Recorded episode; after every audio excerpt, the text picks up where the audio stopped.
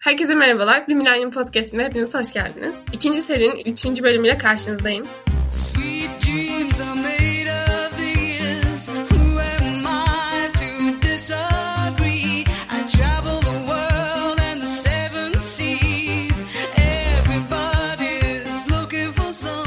Bu seride kendi ilham aldığım arkadaşlarımı konuk ederek, onların deneyimlerini dinleyerek size de ilham olmasını amaçlamıştım. Bu bağlamda yanında bugün Nur Sena var. Kendisi benim Yıldız Teknik Varsız Yeşimcik Kulübü'nden arkadaşım. Ama daha sonra ilgi alanlarımız ortak olduğu için birçok yerde de birlikte çalışma, birçok toplulukta birlikte bulma fırsatı bulduk. Ben ona bir selam vermek istiyorum. Selam Nur Sena. Selam Canan. Hoş geldin, nasılsın? Hoş buldum, iyiyim, teşekkür ederim. Öncelikle beni bu bölüme konuk aldığın için çok teşekkür ederim. Umarım dinleyenler de keyifli bir bölüm geçirirler. Bence öyle olacak. Ayrıca ben baştan şunu öneriyorum, not kağıtlarını çıkarsınlar. Belki de kendilerine öyle güzel notlar alabilirler diye düşünüyorum. Fazla sözü uzatmadan seni tanımakla başlayalım diyorum. Nursena Akden, sen kimsin?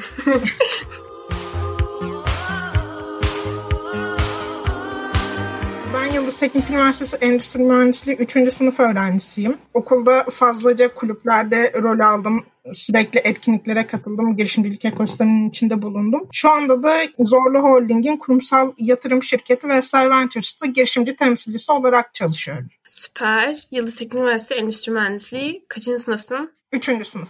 Peki sana şunu soracağım. Senin İstanbul dışında yaşadığını normalde biliyorum ben. Üniversite için İstanbul'a geldin. Bu okulu, bu bölümü nasıl tercih ettin? Yani okulu tercih ederken üniversitenin İstanbul'da olması gibi etkenler önemli miydi senin için? Bunlardan biraz bahseder misin? Şöyle, ben Balıkesir'de yaşıyorum. Ailem hala daha, daha doğrusu Balıkesir'de yaşıyor.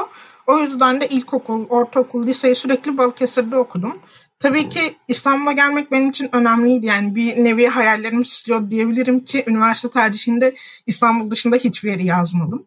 Ama bölüm konusuna biraz gelince biraz orası komik anılarla dolu. Ben lisede normalde ortalamanın üstünde bir öğrenciydim. Hani hocalar sürekli işte biraz daha çalışırsa ilk kombine muhakkak girer, ilk kombin garanti şeklinde her veli toplantısında anneme söyleniyordu. Biyoloji, kimyayı da seviyordum. O yüzden sürekli ben işte M F üç tercih yapacağım. Hani tıp, dişçilik olmasa bile belki fizyoterapi yazacağım gibi düşünüyordum. Hatta on birinci sınıfta okul gezisiyle İstanbul'a gelmiştik. İlk durağımız Yıldız Teknik Üniversitesi'ydi ve ben şöyle bir şey yapmıştım. Ben zaten M F üç tercih yapacağım. Ya teknik üniversitede ne işim var deyip bütün okul tanıtım boyunca en arka sırada uyumuştum. Ama gel gör ki kader Yıldız Teknik Üniversitesi'yle tekrar yollarımızı kesiştirdi.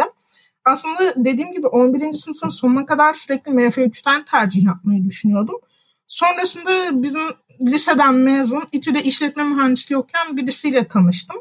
Onun anlattıklarıyla benim o zaman yaptıklarım ve yapmak istediklerim birebir örtüşüyordu. İşte o da sosyaldi, ben de sosyaldim. Bir şeyler üretmekten, tasarlamaktan, projelerden keyif alıyordu. Girişken bir öğrenciydi. Ben de aynı şekildeydim. O zaman dedim ki benim belki de mutlu olacağım şey işletme mühendisliği. Sadece İTÜ ve Bahçeşehir'de vardı sanırım o zaman. Normalde işte benim Y G S'm on sekiz bin civarı falan geldi. Sonrasında da biz dedik ki hadi işte zaten herkes çalışmıyor, bırakıyor. Öyle bir hataya düştük ve son böyle Y G S ile L Y S arasında o zaman üç aylık bir süre vardı. Son üç ay boyunca dershaneye gittiğimiz her gün dershanenin karşısındaki kafede oturup kahve içip sohbet edip herkesin de bizim zaten yeterli derecede çalıştığımızı, herkesin de bizden aynı veya eşit çalışacağını düşünüp öyle bir hataya düştük ve benim L Y S'deki sıralamam yirmi beş bin civarı falan geldi. Normalde işte şey düşünüyorduk biz, zaten ben bunu on beş bine çekerim, İTÜ işletme mühendisliği de kesinlikle gelir. En çok korktuğum aralık da aslında bu yirmi beş yirmi otuz bin aralığıydı üniversite sınav sıralamasında. Sonrasında oturduk ve şeye baktık biz, hani ben ne istiyorum? Öncelikle işte sosyalim, girişkenim, projelerden keyif alıyorum. Ne yapabilirim? İşletme mühendisliğine en yakın ne var? İşte ya işletme bölümüne sözelliğiyle eşit ağırlık oluyor sanırım orası. ya işletme bölümüne tercih yapmamı ya da endüstri mühendisliği bölümüne tercih yapmamı yönlendiriyorlardı. Sen de biliyorsundur, üniversite tercihleri sırasında dershanedeki rehber öğretmenlerle çok fazla görüşüyorsunuz. Orada da onlar biraz daha bu konuda hani bizim öğrencimiz en iyisi ne olsun, hem bize reklam olsun hem kendisi için en iyisi olsun diye beni sürekli eczacılığa da yönlendirmeye çalıştılar ve orada da anlatılan şeydi sürekli, hani kendi eczaneni açmasam bile, ki ben kendi eczanemi de açmak istemiyordum o zaman. İlaç firmasında çalışırsın, güzel olur vesaire tarzında beni motive ediyorlardı ama sektörde gidip birileriyle konuştuğumuzda işin hiç de öyle olmadığını anladık. Bu yüzden en son oturup düşündüğümüzde dedik ki ben eczacı da olsam hani ilaç firmalarında çalışabilirim, evet, ama ben endüstri mühendisliği okursam hem sektör olarak çok geniş bir yelpazeye sahip olurum hem de yapacağım iş olarak çok geniş bir yelpazeye sahip olurum. İstersem o zaman da gidip bir ilaç firmasında çalışabilirim. Böylece hitap ettiği sektör ve alanlar çok fazla olduğu için endüstri mühendisliğinde tercih yaptık biz. Yıldız Endüstri Mühendisliği de tuttu o tercihlerim arasından. Okulda ilk iki yıl çok fazla meslek dersi görmedik açıkçası. Genelde hani servis dersleri, seçmeli dersler ağırlıklıydı. Bu yıl da biraz daha arttı bizim meslek derslerimiz. Normalde de zaten bölümümden çok memnundum ve keyif alıyordum. Ama bu yıl biraz daha meslek derslerinin içine girdiğimizde ben aslında daha fazla keyif aldığımı hissettim. O yüzden de bölüm şu anlık güzel gidiyor. Bakalım mezun olunca ne olacak? Süper. Herkesin zaten üniversite seçimi çok değişik olabiliyor. Ben senin hikayeni hiç dinlememiştim. Hani eczacılığa kadar düşündüğünü o dönemlerde hiç bilmiyordum. Tam şeyi soracaktım, hani bölümünden memnun musun? Peki hani tek, tekrar tercih yapma şansın olsa hani bu bölümünü seçerdin, ki söyledin zaten hani bölümünden memnun olduğunu. Ben bu arada gayet çok iyi bir sıralama yapmışsın. Bölümlerde söylemişimdir. Benim sıralamam böyle kırk dokuz bin falan yani. Okulla ilgili biraz konuştuk. Hangi bölümde okuduğunu, hani bölüm memnun olduğunu, bunlara değindik. Çalıştığını da biliyoruz. Hani başta söylediğin Vestel Ventures'ta çalışıyorum, bunu yapıyorum, bunu yapıyorum diye. Ben buna ek olarak peki hani okul ve çalışma harici kendini geliştirmek için neler yapıyorsun? Hani topluluklarda yer alıyor musun? Biraz bunu merak ediyorum. Yani okul harici neler yaptın, yapıyorsun? Şu an durum nedir? Şöyle, aslında senin de dediğin gibi yani sen de biliyorsun aslında topluluklarda ne kadar aktif rüyalım. O yüzden burası da biraz garip oluyor. Yani sürekli aynı şeyleri tekrarlıyormuş gibi ama ben şunu aktarmak istiyorum. Nur Senan'ın hayatı aslında hani kariyer gelişim odağını aldığımızda ikiye ayrılıyor. Bir kulüp ve topluluk faaliyetleri, bir de iş ve staj tarafı olarak ikiye ayrılıyor. Ben okula geldiğim ilk zamanlardan itibaren hani gelecekte meslektaşım olacak akranlarımdan farklılaşmam gerektiğinin farkındaydım. Hani bu gerek konuştuğum insanlar olsun, gerek aileden gelen tavsiyeler olsun, bunun farkındaydım. Bunun için de ilk olarak hazırlıkta kulüplere üye olarak başladım. Bizim endüstri mühendisliği bölümünün bir kulübü vardı, ona üye oldum.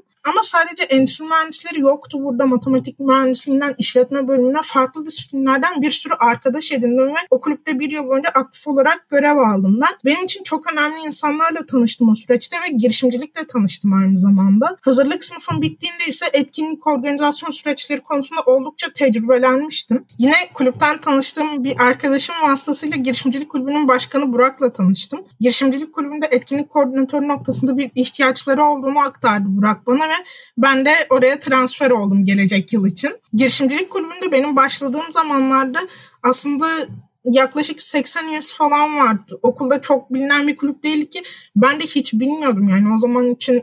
Benim hazırlıktaki kulüplere üye olduğum zaman da hiç girişimcilik kulübüne dair bir şey görmemiştim. Bir stand, işte üye alımı veya işte kahvaltı, kaynaşma kahvaltısı gibi şeyler görmemiştim. Biz o sene başladığımızda kulübe beş yüz üye aldık. Yıla bomba gibi etkinliklerle başladık. Çok kalabalık bir tanışma kahvaltısı organize ettik. Kulübün bilinirliğini arttırdık. Ve birisi girişimcilik yarışması ve festivali olmak üzere üç büyük etkinlik düzenledik. Okuldaki kulübün bilinirliğini fazlasıyla arttırdık. Benim için gerçekten kan ter, gözyaşı ama başarılar ve emeklerimizin karşılığıyla dolu bir yılda. Şu anda bile iş hayatında kullandığım birçok yetkinliğimi girişimcilik kulübünde geçirdiğim bir yıla borçluyum diyebilirim bu konuda. Şu an ise okul ve iş hayatımın yanında bir iş fikrimiz var. Onunla birlikte Ataşehir Kadın Girişimcilik Merkezi'nin hızlandırma programına dahil olduk. Orada her hafta çok güzel eğitimler ve mentorluk desteği alıyoruz. Aynı zamanda da kadın odaklı yatırım platformu Arya Woman'ın genç kulüp üyeleri arasındayım. Orada da akranlarımızla birbirimizden öğrendiğimiz ve beslendiğimiz harika bir süreç geçiyor. Orada da her hafta buluşmalarımıza devam ediyoruz. Aklıma takılan sorulardan biri şey oldu. Okula girdikten sonra hemen girişimcilik alanında bir şeyler yapmaya başlamışsın. İşte kulüplere girmişsin, bir takım sorumluluklar almışsın. Ben mesela üniversiteye girmeden önce girişimciliğin G'sini bilmiyordum. Hani kulübe girdikten sonra her şeyi öğrendim. Sen de öyle miydin, yoksa liseden daha önceden gelen bir girişimcilik bilgin var mıydı? O konuda biraz açabilirsen sevinirim. Tabii maalesef benim de yoktu. Ben de senin gibiydim. Okula girdikten sonra öğrendim. Balıkesir gerçekten çok küçük bir yer. O yüzden çok fazla da gelişim imkanımız olmuyor. Tabii ki şu an iki bin yirmi ile iki bin on altıyı kıyaslamak biraz daha garip olabilir. Yani iki bin yirmide daha farklı olabilir. Özellikle lise öğrencilerinin de bu konudaki isteğiyle veya işte Balıkesir Üniversitesi'ndeki Teknopark'ın da açılmasıyla bu biraz daha gelişmiş olabilir. Ama ben de gerçekten bilmiyordum girişimcilikle ilgili hiçbir şey. Hani sürekli dediğim gibi proje yapalım, işte şunu yapalım, yok okuldaki yıllık komitesinde aktif olayım, yok işte TÜBİTAK fuarına proje çıkarayım tarzında sürekli aktif bir üretme arayışlarım vardı ama girişimcilikle gerçekten tanışmamıştım o zaman. Hani bu kavramla tanışmamıştım. Girişimcilikle şöyle tanıştım diyebilirim. Bu dahil olduğum Endüstri Mühendisliği Kulübü'nün bir girişimcilik etkinliği vardı. Onun etkinlik takımında görev aldım. Orada işte girişimlerle gidip konuşuyorduk. Toplantılarımıza girişimler geliyordu ve sonunda büyük on beş yirmi girişimin katıldığı bir etkinlik düzenledik. Aslında orada beni girişimlerde çalışmaya, bu deneyime iten şey şu oldu. Etkinlik sırasında işte biz organizasyon takımında görevliydik. Oradaki standtan ben işte bir girişimciyle konuşmaya başladım. İşte yaptıkları işi merak ettiğimi söyledim. Orada muhabbet biraz daha derinleşti ve daha hazırlıktaydım o zaman. Girişimin kurucusu bana çıkarıp kartını ver. Dedi sen bana yaz, işte yazın staj yaparsın bizde, belki yapmak istersen. Yine konuşuruz sürekli. Birbirimizden besleniriz tarzında bir konuşma olmuştu. Ben orada mail attım ancak yolumuz bir türlü kesişmedi. Yani ben yazın tatilde geri Balıkesir'e geldim. Girişimin kurucusu yurt dışına çıktı falan. Bir türlü görüşüp hani benim o girişimde ne yapacağımızı konuşamadık. Ama onun dışında da sürekli girişimlere ilgim arttı. Yani o yaz boyunca sürekli girişimcilik ne araştırdım, girişimleri araştırdım, burada nasıl tecrübe kazanabilirim. Onu araştırdım, yani sürekli bu konuda merakım vardı. Bence çok güzel ve dediklerinden çıkarım yapacak olursam, her ne kadar üniversiteye kadar bilmesek de girişimciliğin ne olduğunu, kapı aralandıktan sonra insanın emeğine, araştırmasına ve isteğine kalıyor. Aynen öyle. Gerisi. O yüzden bence güzel olmuş. Hazır böyle şeyden bahsetmişken, işte hazırlıkta şunu yaptım, bunu yaptım, böyle biriyle tanıştım, kartını verdi ama işte yurt dışına gitti bilmem ne demişken biraz iş ve staj deneyimlerinden bahset istiyorum. Burayı böyle biraz deşelim, açalım istiyorum. Nasıl girdin, nasıl tanıştın o kişilerle, o ekiplerde ne görevler aldın? Bunların hepsini böyle dinleyicilerimize aktaralım. Tabii bendeki macera biraz uzun aslında. İki yıl boyunca hiç ara vermeden üç farklı şirkette çalıştım. Öncelikle ben hazırlıktan çıktığımda şunun farkındaydım. Hani okuldaki öğrendiğim bilgi bana kesinlikle yetmeyecek. Ben sahada da deneyim kazanmam lazım ve bunun için de bir an önce bir şeylere atılmam lazımın farkındaydım. O yüzden hazırlık bittikten, Balıkesir'e döndükten sonra da dediğim gibi girişimler araştırmaya devam ettim. Hani ben hangi girişimde çalışmak istiyorum, ne yapmak istiyorum, hangi girişimler benim ilgimi çekiyor veya işte ben bu girişimde nasıl bir sorumluluk alabilirim ki bu insanlar beni işe alsın düşünmeye devam ettim. Sonrasında yaklaşık on on beş kadar bir girişim belirledim. O girişimlerin hepsini LinkedIn'den kurucularına ekledim. Bir motivasyon mektubu hazırladım ve hepsine tek tek motivasyon mektubumu LinkedIn'den mesajla gönderdim. Sonrasında yaklaşık yani üç tanesi görüşmeye çağırdı. üç dört tanesi olumsuz döndü. Yani şu anda öyle bir ihtiyacımız yok dedi. Diğerleri de cevap vermedi. Ama o üç tanesiyle görüşme fırsatım olmuştu. Yani benim için önemli bir şeydi. Bazılarının görüşmeye çağırma nedeni kim bu hazırlıktaki cesur da bize yazıyormuş. Ondan sonradan fark ettim ama o zaman Givi'nin kurucusu Başak Sucuk ile tanıştım. Başak o dönem İstanbul'da değildi. Beni ekip arkadaşı Nil'e yönlendirdi. Nil'le çok güzel bir mülakat geçirdi. Benim kulüpteki öğrendiğim kendimi ifade etme becerilerimin Nil'in çok hoşuna gitmişti. Orada da bence mülakatta anlatılması gereken en önemli şey sizin iyi bir takım oyuncusu olduğunuz, gelişmeye açık olduğunuz ve sorumluluk sahibi olduğunuz. Çünkü gerçekten sizden çok çok üstün bir bilgi beklemiyorlar. Bilmediğinizin de farkındalar zaten. Staj yapmanın amacı da öğrenmek. Onlar da bunun farkındalar ve size olabildiğince çok şey öğretip gelişmenize katkıda bulunmasını istiyorlar. O yüzden de hani ben bunu açıkça anlattım. Çok fazla bir şey bilmiyorum. Mesleki alanda hiç tecrübem yok. Ama kolay öğrenirim. Gelişmek istiyorum. Bir şeyler öğrenmek istiyorum. O yüzden bunları öğrenirken de bana verebileceğiniz işlerinizde yardımcı olmak istiyorum. Nil gerçekten çok beğenmişti ve bence benim de o zamana kadar geçirdiğim en iyi mülakatlardan biriydi. O zaman tam üçüncü mülakatımdı. Biraz da rolüme iyi çalışmıştım orada. O yüzden geçirdiğim en iyi mülakatlardan biriydi. Givi'nde ben bu müşteri ilişkilerine ve markaların Givi'ne dahil edilmesiyle ilgileniyordum. Givi'nin aslında sivil toplum kuruluşlarının düzenli kaynak sağlanması için geliştirilmiş bir sosyal girişim. O zaman platformu şu anda mağazaları var Akasya A V M'de. Siz bu deneyimi veya ürünü satın aldığınızda bu ürünün geliri hem sivil toplum kuruluşlarına aktarıyor hem de güvenin sürdürülmesi için kullanılıyor. Ben de burada hani o satın alma sürecindeki insanların iletişimini kontrol ediyordum. Veya destek olması gereken bir konu varsa oraya destek oluyordum. O zaman Hello Give'in adında bir etkinlik düzenlemiştik Kanyon'da. TOG Vakfı ile beraber ünlülerin ikinci el eşyalarını bağışa dönüştürdüğümüz bir etkinlik. Orada da aktif olarak operasyon kısmında da görev almıştım. Give'in deneyimim de bu şekilde açıkçası. Give'inden sonraki deneyimim aslında benim hazırlıktan beri çok istediğim ve çok saygı duyduğum bir işti. Fazla Gıda. Fazla Gıda'da ben şöyle tanışmıştım Fazla Gıda'yla. Gıda atığını önlemek için teknolojik çözümler sunuyor. Atıl ürünlerinizi ekonomiye, çevreye veya topluma kazandırabileceğiniz bir teknoloji platformu. Gıdanın değerlendirilmesi için, atık olmaması için ellerinden gelen her şeyi yapıyorlar diyebilirim bu noktada. O ilanı gördüğümde ben direkt o zaman Endüstri Mühendisliği Kulübü'nde beraber görev aldığım arkadaşıma da projenin sorumlusuna da demiştim hani Fazla Gıda'yı da etkinliğimize çağıralım diye. O zaman iletişime geçmiştik, bir iki görüşmemiz olmuştu ama maalesef bazen her şey bizim elimizde olmayabiliyor. Etkinlikten sorumlu arkadaşım düzgün bir ilişki yürütememişti o noktada. Ben ilk olarak Givi'nden önce Fazla Gıda'yı yazmayı da düşündüm ama o noktada da biraz çekimser kalmıştım açıkçası. Nasıl bir tepki alabilirim? Çünkü birebir tanışmıştım. Fazla Gıda'nın kurucularıyla da o dönem. O yüzden biraz çekimser kalmıştım.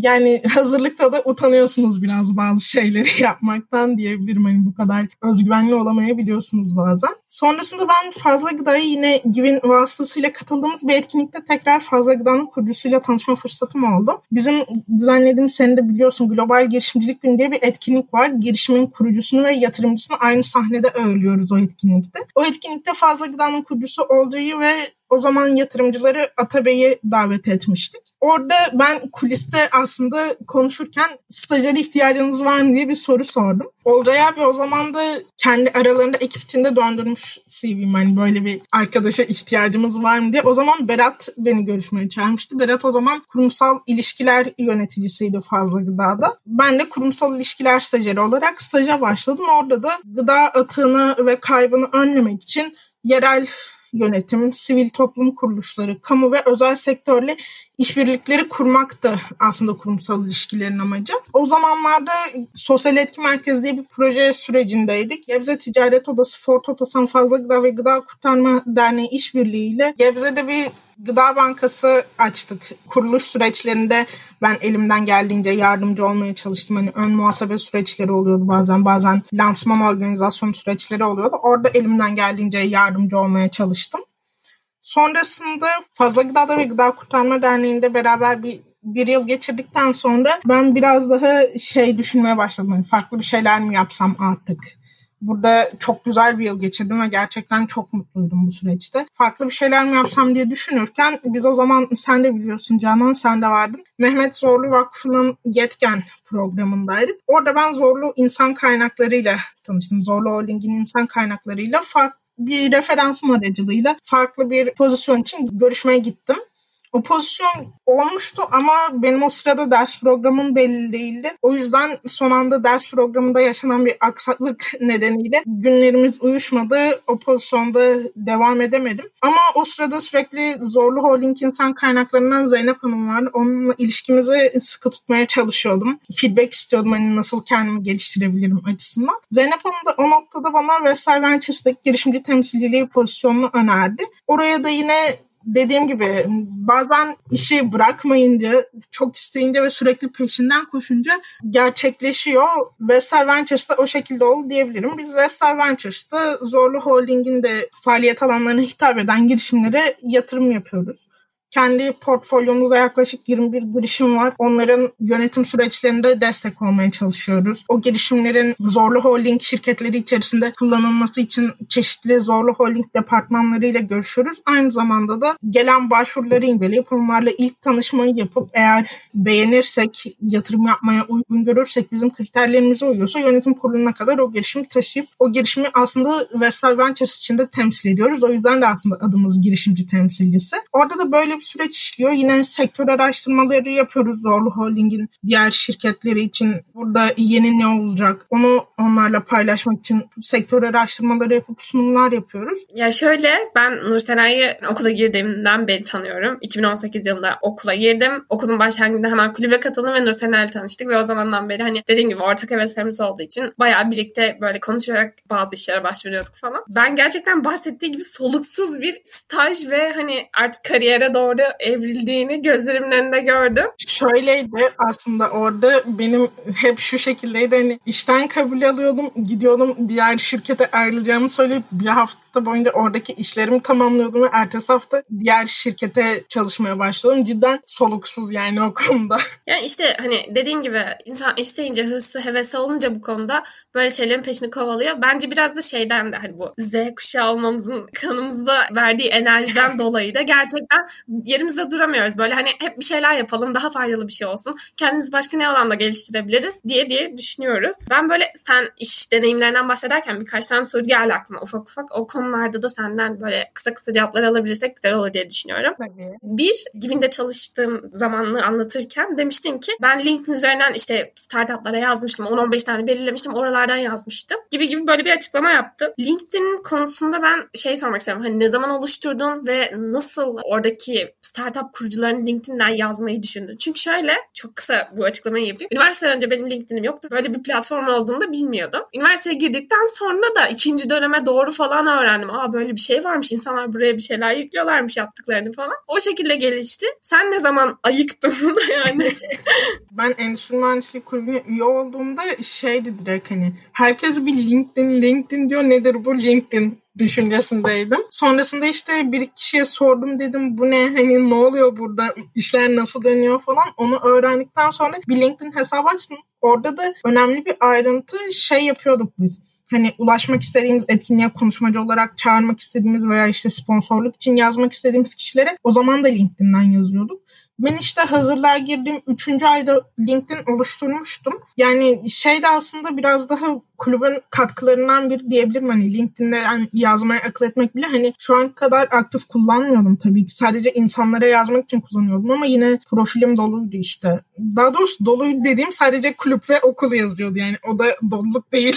Ama şeydi, biraz daha kulübün paylaştığı postları falan reshare ediyorduk. O açıdan biraz daha görünürlüğümüz vardı diyebilirim. Hani kulübün bana kattıklarından biri LinkedIn'den yazmakta. Evet, süper ya. Yani bence de kulübün kattığı güzel şeylerden biri. Biz de geçen sene ben etkinlik koordinatörüyken Girişimcilik Kulübü'nde Merve o zaman işte sosyal medyaya bakıyordu. Onun yaptığı toplantıda şey yapmıştı, böyle LinkedIn açma etkinliği yapmıştık. Bu LinkedIn hani yakındakileri Bluetooth'umla bu şey var ya, özelliği oradan yapmıştık. Bence çok önemli oluyor. Hani tabii ki de eğer ilerleyen dönemlerdeysen, üçüncü dördüncü sınıftaysan hani LinkedIn'in ne olduğunu, insanların oraya ne paylaştığını biliyorsun ama üniversiteye girdiğinde tak diye hiçbir şey bilmiyorsan böyle yönlendirici şeyler güzel olabiliyor. İki tane girişimde çalıştığından bahsettin. Şu an kurumsal bir tarafta çalıştığından bahsettin. Her ne kadar hani girişimciliğe hala dokunan bir eliniz olsa da, hatta girişimcileri temsil etseniz de içeride, yine de sonuçta bir kurumsal kurum, kurumsal kurum neyse burası kurumsal yani. Ve mülakatlara katıldığından bahsettin hepsinde sırayla. Ben bu noktada böyle sen de eğer cevap vermek istiyorsan tabii burada. Girişimlerdeki iş mülakatlarıyla kurumsal alandaki iş mülakatları arasındaki böyle ufak farklılıklar vardır diye düşünüyorum. Hatta ufak değil, belki de çok yoğun bir şekilde farklılıklarını. Onlardan bahsedebilir misin? Şöyle, aslında çok fazla da farklılık yok. Çünkü girişimlerde insan kaynakları çalışmalarını biraz daha kurumsala yakın yönetiyorlar. Şey farkı olabiliyor. Küçük girişimlerde hani direkt İK görüşmesiyle, insan kaynakları görüşmesiyle alabiliyorlar ama kurumsallarda bu biraz daha yok. İşte assessment atalım, onu çözsün, vaka atalım, onu çözsün, İngilizce mülakat yapalım. İngilizce mülakat gerçi girişimlerde de var. Mülakat konusu, insan kaynakları mülakatıyla İngilizce mülakatları aynı diyebiliriz hemen. Ama şey olmuyor çok fazla girişimlerde. Yani assessment kısmı olmuyor. Girişim çok çok da büyük değilse ve insan kaynakları için ciddi bir yatırım yapmıyorsa. Çünkü genelde girişim ekipleri, hani benim çalıştıklarım da öyleydi, iki kişiyle yirmi kişi arasında oluyorlar. Kurumsala gittiğimizde bu rakam otuz bine falan çıkıyor. O yüzden onlar, kurumsallar biraz daha insan kaynakları için yatırım yapabiliyorlar ki bence girişimlerin yapılması da çok mantıklı, çünkü yatırım yapmaları gereken çok çok daha önemli bir ürünleri var. Onu geliştirmek için bu konularda yatırım yapmamalarını ben çok çok da mantıklı buluyorum. Olsun canım, yani insan kaynakları da önemli sonuçta, şey yani ekibi alacak kişileri nasıl belirleyeceksin? Orada aslında girişimlerde biraz daha kişiler arası güvenle oluşuyor bu insan kaynakları süreçleri. Hani biz kendimiz de şu anda görüyoruz, hani bir ekip kurmak istediğimizde X kişisini tutup da almıyoruz. Biraz daha kendimizle bağ kurabildiğimiz, güvendiğimiz kişileri ekibe dahil etmeye çalışıyoruz. Girişimlerde süreç biraz daha güven odaklı ve kişiyi tanıma odaklı işliyor diyebilirim. Çok iyi şey oldu bence. Farklarını belirttiğim bir nokta oldu. Bunu dinleyenler ve daha henüz staj deneyimi olmayan varsa bu gibi farklara dikkat edebilirler. Bu arada sen Vestel Ventures'a girerken sana böyle bir case falan verdiler mi? Hatırlamıyorum ama. Şöyle, Vestel Ventures'ta yoktu. Çünkü ben direkt İK üstünden gitmiştim. İnsan kaynakları üstünden gitmiştim. İnsan kaynaklarını tanıdığım için. O zaman yoktu ama bizde şu anda bu case'dir, işte İngilizce mülakatlar, onlara başladık. Aslında şunu da belirtmek istiyorum. Hani Zorlu Holding ne kadar otuz bin kişilik bir aile olsa da biz Vestel Ventures içinde şu anda dokuz kişiyiz. Adeta bir girişim ekibi. Aynen öyle. Adeta bir girişim ekibi ama bence çok keyifli bir süreç oluyor. Çünkü yani çok fazla çalışıyoruz bu noktada. Çok fazla şey öğreniyoruz çok fazla çalıştığımız için. İnsanlarla çok çok daha samimi ve yakın ilişkilerimiz olabiliyor bu noktada. O yüzden ben küçük ekipleri seviyorum açıkçası. Ben de seviyorum. Bu arada Nursen'in dediği gibi yetken programındayken son haftalarında, hatta sertifikayı alacağımız zamanlarda farklı bir böyle şeyimiz olmuştu. Mülakat süreci gibi böyle deneme. Mülakat simülasyonu. aynen aynen. Mülakat simülasyonu. Doğru kelime. Ve ben de bu arada Vestel'den birilerini seçmiştim. Çok da tatlı bir kadındı. Şu an ismini hatırlamıyorum ama bayağı güzel geçmişti görüşmemiz. Tabii ben de o zamanlar bin tane işle uğraşıyorum. Hem kulüp hem işte yeşil science'da staj yaparım bilmem ne, neyse. Sonra ben Vestel Ventures açım bir de yani. Vestel Ventures'a da gireyim falan gibi böyle konuşmaya başladık. Yani o mülakat simülasyonundan biraz şey, gerçekten hani bir mülakat gibi oldu. Biz sana döneriz dedi. Dönmedi. Bir kalbimde yara ama şu an aşamalarını gördüğüm için, hani bu İngilizce aşama eklemişsiniz ve üzerine case eklemek eklemişsiniz. Büyük ihtimalle ben zaten hiç giremezmişim. Normal bir başvuruda da. Bence yanlış düşünüyorsun. Üstesinden gelebilirdin. Candan girebilirdin Vestel Ventures'a. Neyse, şu an kalbim ve her şeyim going'de. O yüzden. Dur, sen formatı biliyorsun. Sana biraz acımasız sorular soracağım bu kısımda. Bugüne kadar yaklaşık üç dört iş değiştirdiğinden bahsettin. Güzel deneyimler olduğunu hepsini gördük ama bu iş değiştirme sebebin mutlu olmaman mıydı diye bir soru işareti var bende. Şöyle, aslında mutlu olmamam kesinlikle değildi. Bunu eklemek istiyorum. Bütün ekiplerimde çok mutluydum ve hala daha iletişimi devam ettirdiğim insanlar hepsi. Ama şöyle bir şey de var aslında. Hepimiz ilgimizi çekeceğini düşünerek birer bölüm seçiyoruz. Hani çoğumuz daha önce o işi yapanlarla bir gün boyunca ne yaptığını bilmeden giriyoruz bu bölüme. Sen de ilk bölümde bahsettiğin gibi hani kendi bölümünde bu konuda soru işaretlerim vardı girdiğinde. Evet, kulaktan dolma bir şeylerle giriyoruz ama bu gerçekten bu mu bilmiyoruz. Bu meslek bizi mutlu edecek mi, tatmin edecek mi veya mesleğimizin hangi alanda uzmanlaşmak isteyeceğiz bilmiyoruz. Bunu okuldan mezun olunca denemeye kalksak çoğu kişi için dikiş tutturamamış düşüncesi oluşuyor. Ve seni işe alacak insan kaynakları da belki İşe alırken üç defa düşünecek yani. Benden de çıkacak mı acaba diye. O yüzden de bence öğrencilik dönemi bunu deneyimlemek için çok önemli bir fırsat. Önümüzde koskocaman bir dört yıl var. Dene, test et, yap, boz. Bakalım hangisine mutlu oluyorsun? Kendini daha mutlu hissediyorsun. O yüzden ben şu ana kadar içinde bulunduğum her ekiple çok mutluydum. Gönlümce deneme, öğrenme fırsatım oldu. Hangisini çok seveceğimi bulmak için de deneyim kazanmaya başladığım ilk andan beri şunu kendime hatırlattım. Hani bu şirkette, bu işte öğrenimlerimin bir kısmını tamamladıktan ve okurum tarafından bana verilen emeklerin bir kısmını da okuruma değer üreterek kullandıktan sonra yeni bir alan denemeye geçmem lazım. Çünkü okul bittiğinde denemek için öğrencilik zamanım kadar geniş, bol bir fırsatım, şansım olmayacak.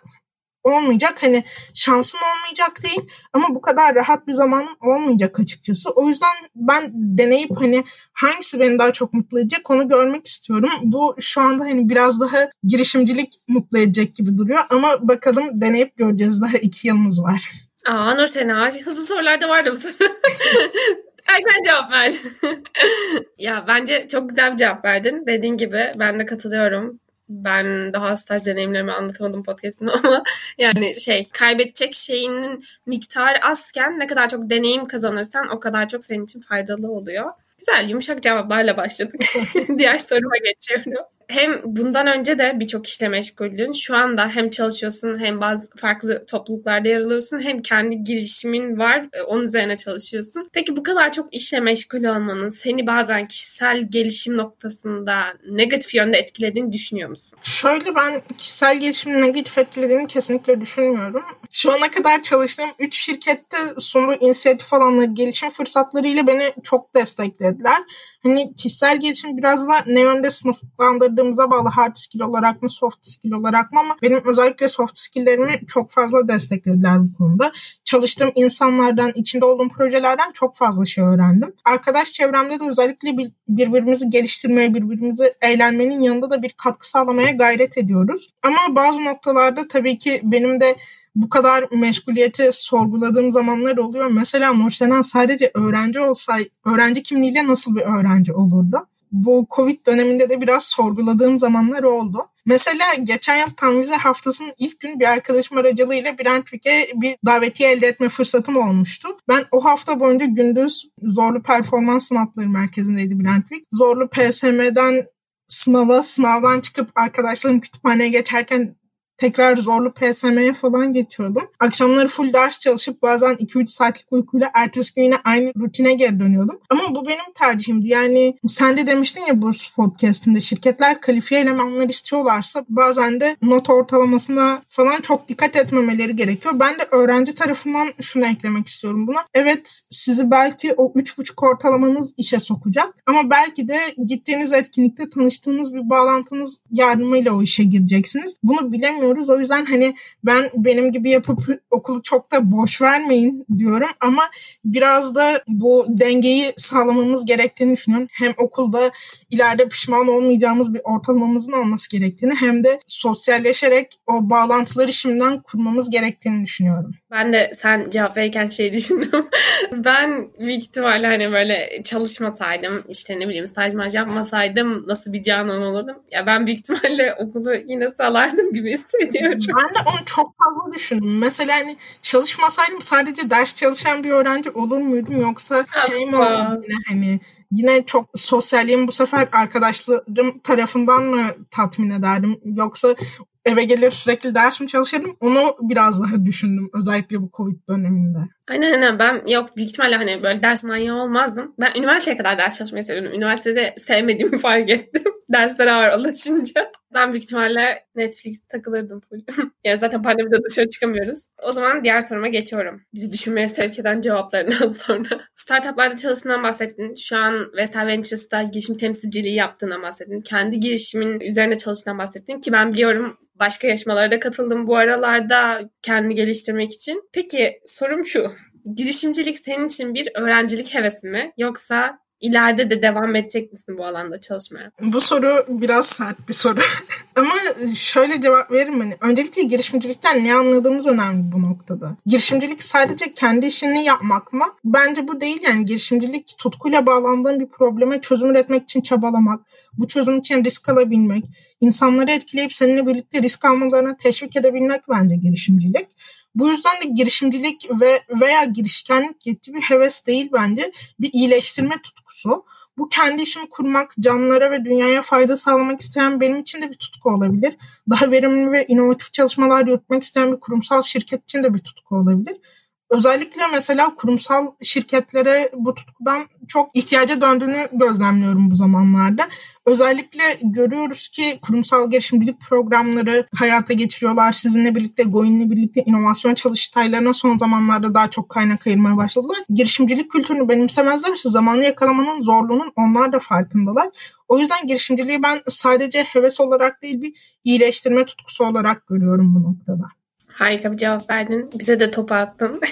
ee, hazır bize topu atmışken ben de Yavuz'un sürekli söylediği, hatta hani sürekli ekipçe de söylüyoruz ama en çok hani benim ilk duyduğum şey de zaten Yavuz'dan da. Girişimcilikte zaten hani çözme değil hep probleme aşık olmak vardır ya. Sen de o yüzden hani dediğin bunu tam oturdu yani. Hep bir problem çözme derdimiz var aslında. Aynen öyle. Hep daha iyi yapma derdimiz var. Güzeldi bu cevabın. Teşekkürler. Bize de topu attığın için. Şey dedin ya böyle bölüm seçtikten sonra yaptığın çalışmalardan bahsederken şeyden söz etmiştin. Böyle Bölüme girdikten sonra farklılaşmam gerektiğinin farkındaydım diye bir cümlen olmuştu. Bunun sebebi hani etrafta çok endüstri mühendisi var. İşte o söylemlerden dolayı mı? Yoksa gerçekten de hani bu senin içsel bir motivasyonun muydu? Şöyle aslında ikisi de yani hem içsel motivasyonumda hem de cidden etrafta çok fazla endüstri mühendisi var ve endüstri mühendisleriyle benzer işleri yapabilecek farklı bölümlerden insanlar da var. Sadece endüstri mühendisleri endüstri mühendisleriyle rakip değil.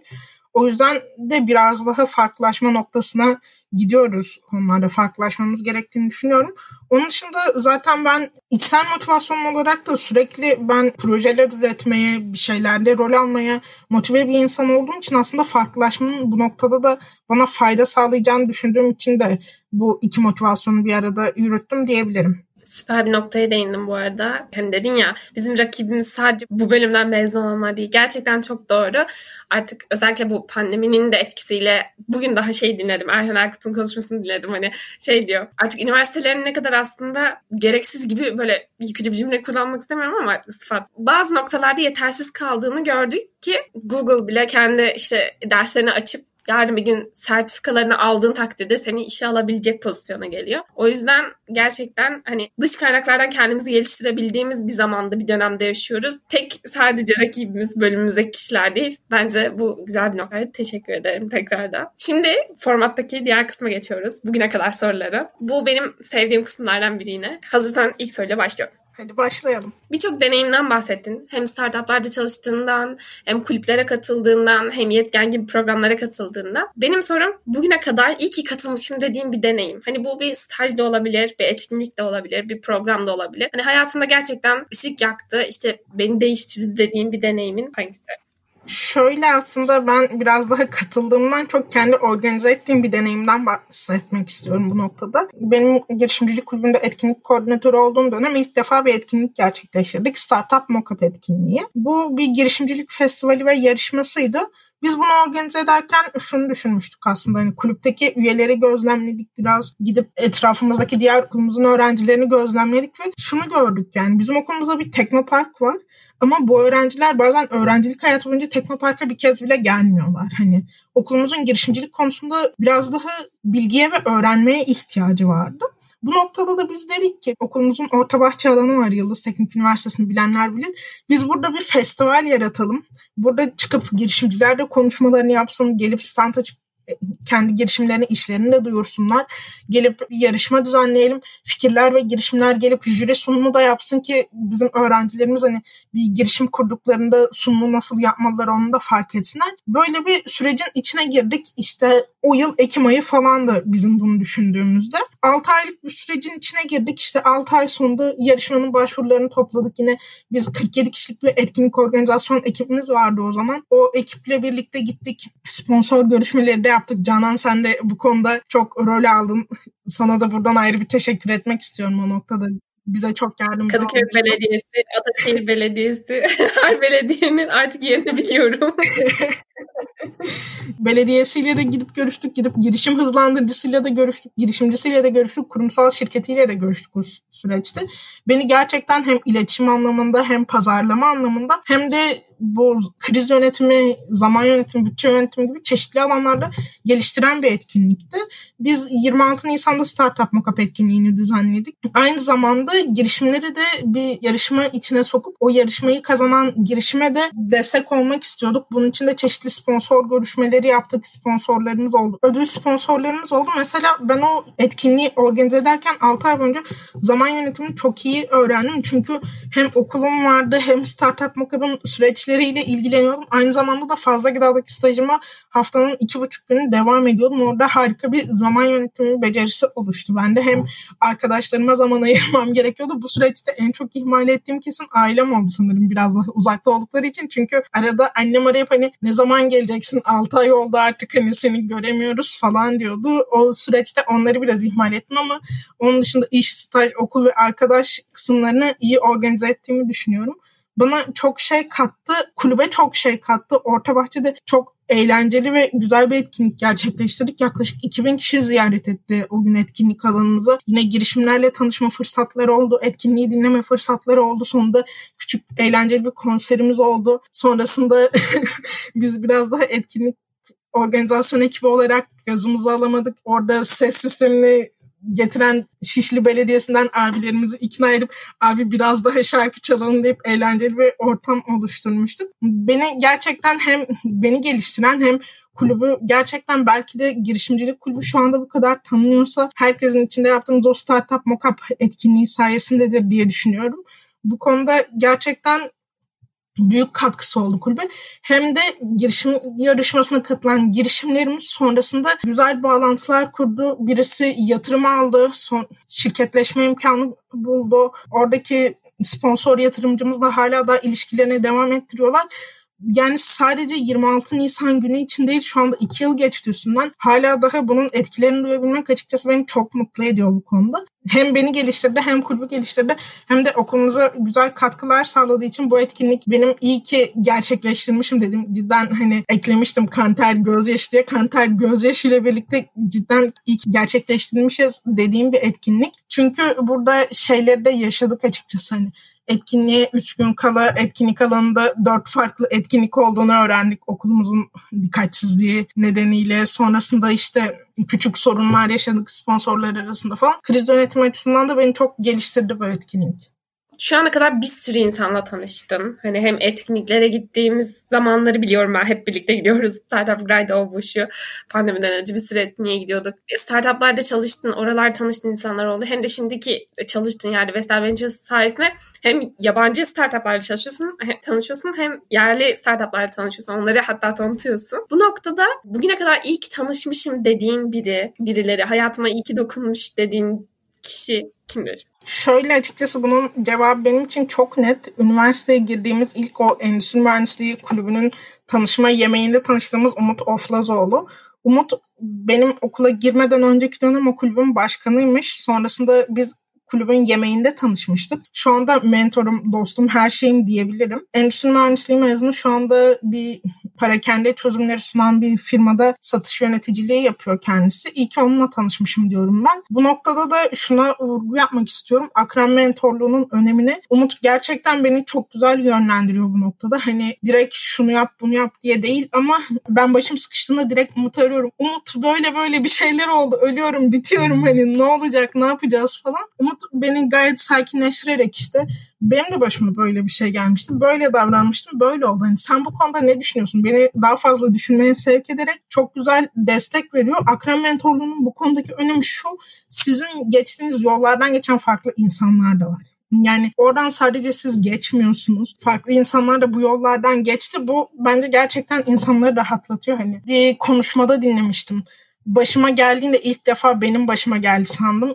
İnternette aradım, şuna sordum, buna sordum ama hiçbir cevap alamadım ve moralimi yüksek tutamadım diye çok farklı bir olaydı ama böyle bir anısını anlatmıştı bir TEDx konuşmacısı. Burada da öyle aslında. Yani ilk defa sizin başınıza gelmiyor bazı şeyler. O yüzden sorup deneyimlerinden faydalanabileceğiniz insanların olması bence çok güzel bir şey. Umut da bu noktada her an, her başım sıkıştığında gecenin üçünde de sabahın yedisinde de telefonumu açan bir insan. O yüzden Umut'a da çok teşekkür ediyorum hayatımda olduğu için. Umut beni aynı zamanda girişimlerde de staj yapmaya yönlendiren kişi, girişimciliğe de yönlendiren kişi. Ben çünkü bir noktada özellikle hazırlıkta biraz daha hani ortamda çok fazla girişimcilik ekosisteminde çok fazla tatmadığım için hani kurumsalda mı çalışsam diye düşünüyordum ama Umut'ta çok fazla hem girişimlerde hem kurumsal şirketlerde staj yapmış birisi. Ben birinci sınıfta ben staj yapacağım dediğimde o zaman sen bir dur sana kurumsalda staj bulmak zor hani birinci sınıfsın daha ama bir girişimlerden denemeye başla diyen kişi aynı zamanda. Süper. Onu da konuk alırım tabii ki de. Ben de zaten Umut'u tanıyorum ve hani mentorluğunun, özellikle bu akran mentorluğunun ne kadar iyi olduğunu yetken de bilmeyen yoktur diyebiliyorum zaten. Aynen. Hatta Umut'tan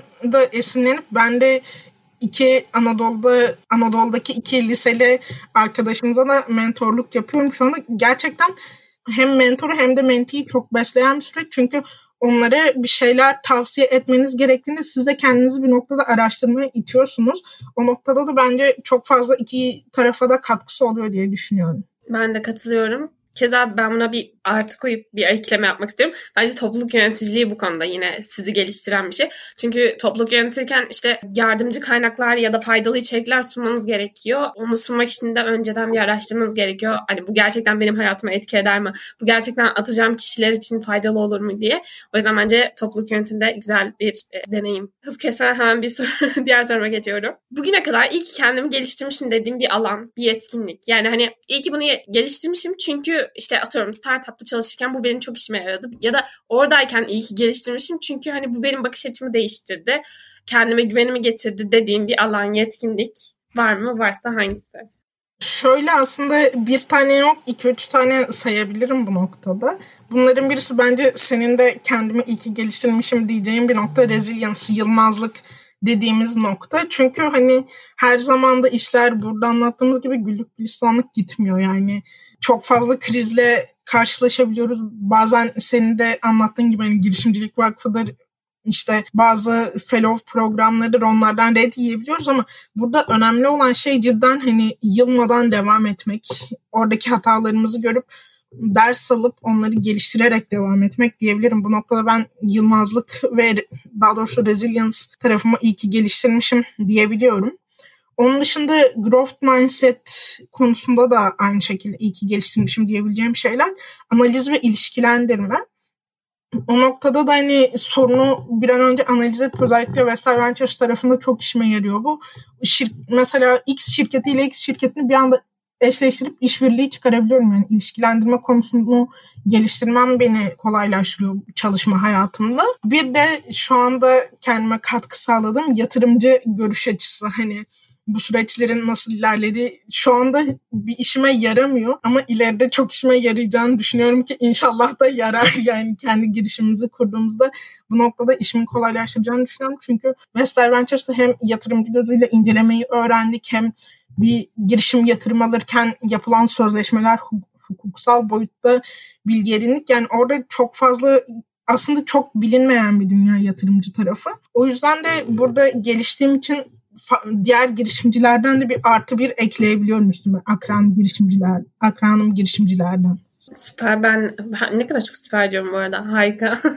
Benim de çok merak ettiğim ve kendimi geliştirmek istediğim alanlardan biri yatırımcı bakış açısı. İnşallah yakın zamanda kendimi geliştirebilirim o konuda. Rezilyalısı işte hani yılmazlık. Gerçekten o ilk bölümde bahsettim. Kapıdan giremediğim zaman bacadan girerim. Çok doğru bir tespit. Diğer kısmımıza geçiyorum. Burada hızlı sorular. Böyle çok hızlı bir şekilde hani hangisini seçerdin bir cümle özetle hemen diğerlerine geçeriz. İlk soruna başlıyorum. Spotify mi Netflix mi?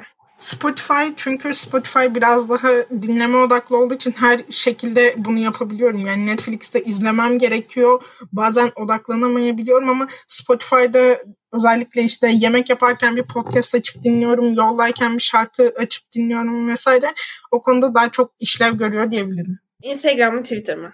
Instagram çünkü daha doğrusu ikisi de eşit benim için ama Twitter'da o feed'imi bir türlü düzenleyemediğim için yani şeye akışı bir türlü düzenleyemediğim için çok fazla vakit geçirmiyorum yani ilgimi çekmiyor bir şeyler katmadığını düşünüyorum bana o yüzden Instagram'a hem kendimi daha aktif kullanıyorum hem de daha çok zaman geçiriyorum. Ah ah benim geçirdiğim saatleri bir duysanız. Özellikle o Reels kısmının gelmesiyle resmen TikTok açlığım varmış benim. Ya yani ben hiç TikTok kullanmadım bu arada. Hani izlemek için bile kullanmadım. Hiç indirmemiştim. Resmen ama onu açmıştım. Yani Reels'ten çıkamıyorum aslında.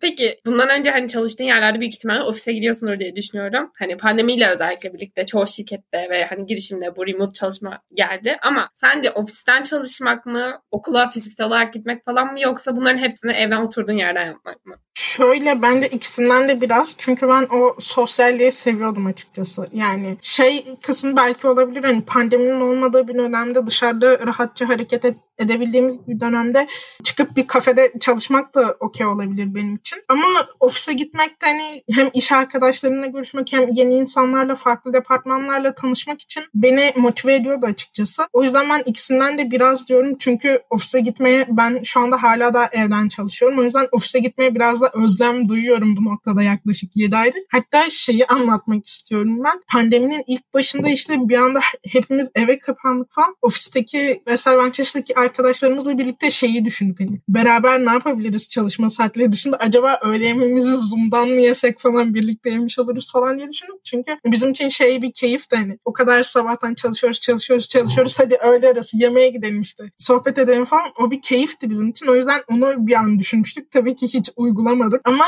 ofise gitmenin özlemini çekiyorum ben maalesef.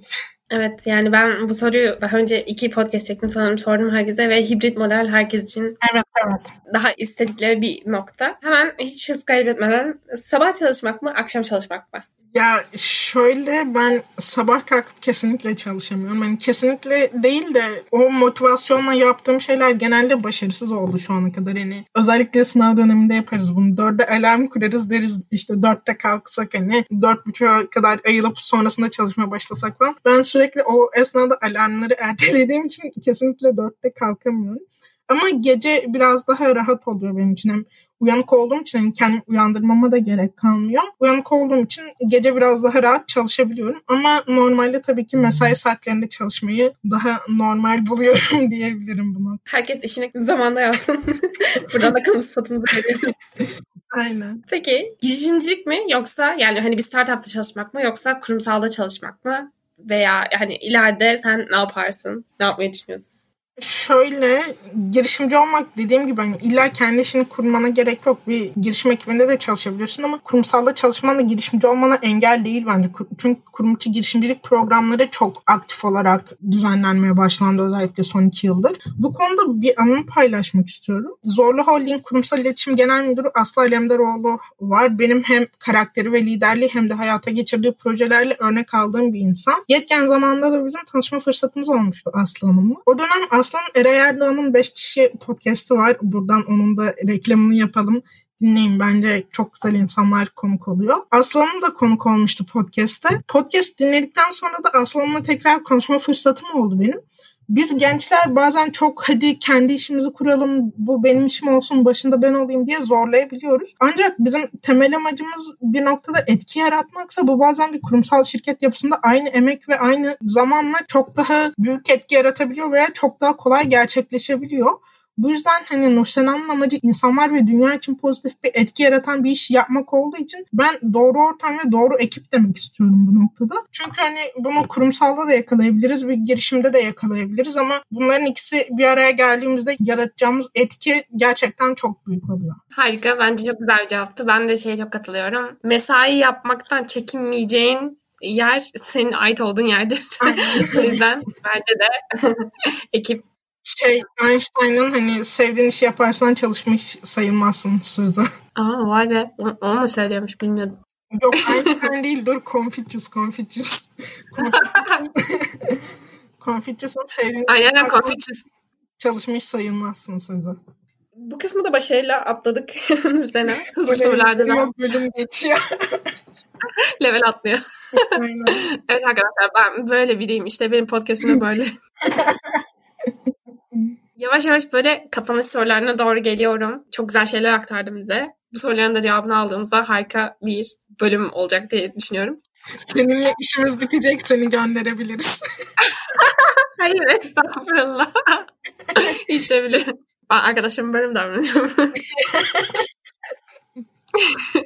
Benim çok merak ettiğim kendime de zaman zaman sordum ama cevabında böyle küçük mutluluklar bulduğum bir soru var. Pandemi hepimizi çok derinden etkileyen bir hani olay sonuçta ama ve hani bitse de böyle artık eski şeylere kavuşabilsek dediğimiz bir dönemdeyiz. Peki sen pandemi resmi olarak bittiğinde hani gerçekten tamamen bitti diyelim. Yapmayı en çok istediğin şey ne olurdu? Benim hani direkt pandemi bittiğinde değil de bir süre daha sonra yurt dışına seyahat etmek en çok istediğim bir şey. Çünkü ben okulda da şirkette de departmanlar ve şirketler arasında çalışmaktan, farklı insanlarla tanışmaktan çok keyif alan birisiyim. Bunu farklı ülkelerde, farklı kültürlerden insanlarla paylaşım yapmak da beni çok mutlu ediyor. O yüzden farklı şehirlerde farklı insanlarla tanışmak için yurt dışına seyahat etmek diyebilirim yani. Bu beni mutlu ve motive ediyor aynı zamanda.